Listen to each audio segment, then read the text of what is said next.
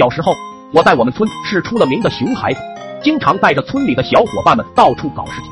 那天中午刚吃完饭，我就带着三个小伙伴出去玩。路过二爷家菜园子的时候，我一眼就看到了菜园子里面的大南瓜。就在一瞬间，我那充满智慧的小脑瓜就想到了一个让我莫名兴奋的绝妙想法：如果我把南瓜切一个口，把里面挖空，再把屎拉进去，再把切口盖上，这样从内部吸收营养的南瓜，是不是会长得贼好啊？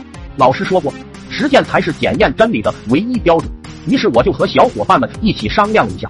作为熊孩子中的领头羊，他们对我很是信任，个个满脸坏笑的就同意了这个想法。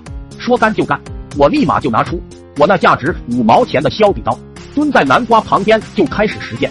我在南瓜朝上的那面切了一个巴掌大的三角形口子，把三角形盖子小心翼翼的取出来后放在一边，然后把南瓜内部全部掏空。为了避免被发现。我还让小伙伴把籽装起来扔得好远，最后小伙伴们挨个上香，看着南瓜里面满满的翔，个个心满意足。最后由我把那个三角形盖子完完美美的盖了上去，擦去些许残留，清理了一下作案现场，我们就悠然的离开了。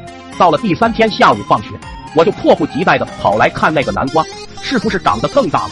结果碰巧二奶奶也在菜园子，我跟二奶奶打了招呼后，眼睁睁的看她就把那个南瓜给摘了。嘴里还边说道：“这南瓜再不吃掉就老了，拿回去炖汤多好。”我想提醒我二奶奶关于南瓜的事，可是我根本不敢啊。就这样，二奶奶就把南瓜抱回了家，南瓜也没看着，索性我就回家了。到了晚上做饭的时候，老远就看见我妈抱了个什么东西回来，走近一看，我差点晕过去。我一眼就看出来了，那个形状，那个大小，肯定是那个奥利给南瓜。不对啊，南瓜不是被二奶奶摘了吗？我就问我妈，南瓜哪来的？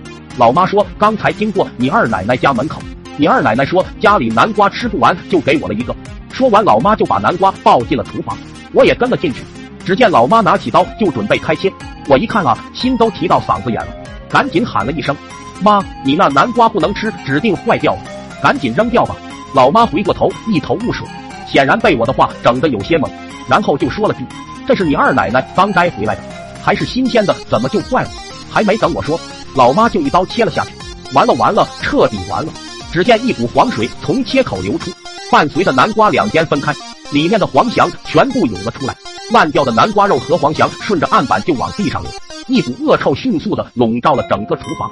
我妈可能这辈子都没有见过这么辉煌场面，呆立几秒后，一阵恶心，回头就向我看过来，我心都在发抖，脸上的表情以及我刚才的阻止行为，已经说明了一切，这是八成和我脱不了干系。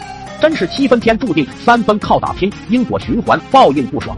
那天我是如何含着眼泪把厨房案板收拾干净的，我已经不记得了，因为那十天躺在床上的日子，足以让我忘掉所有。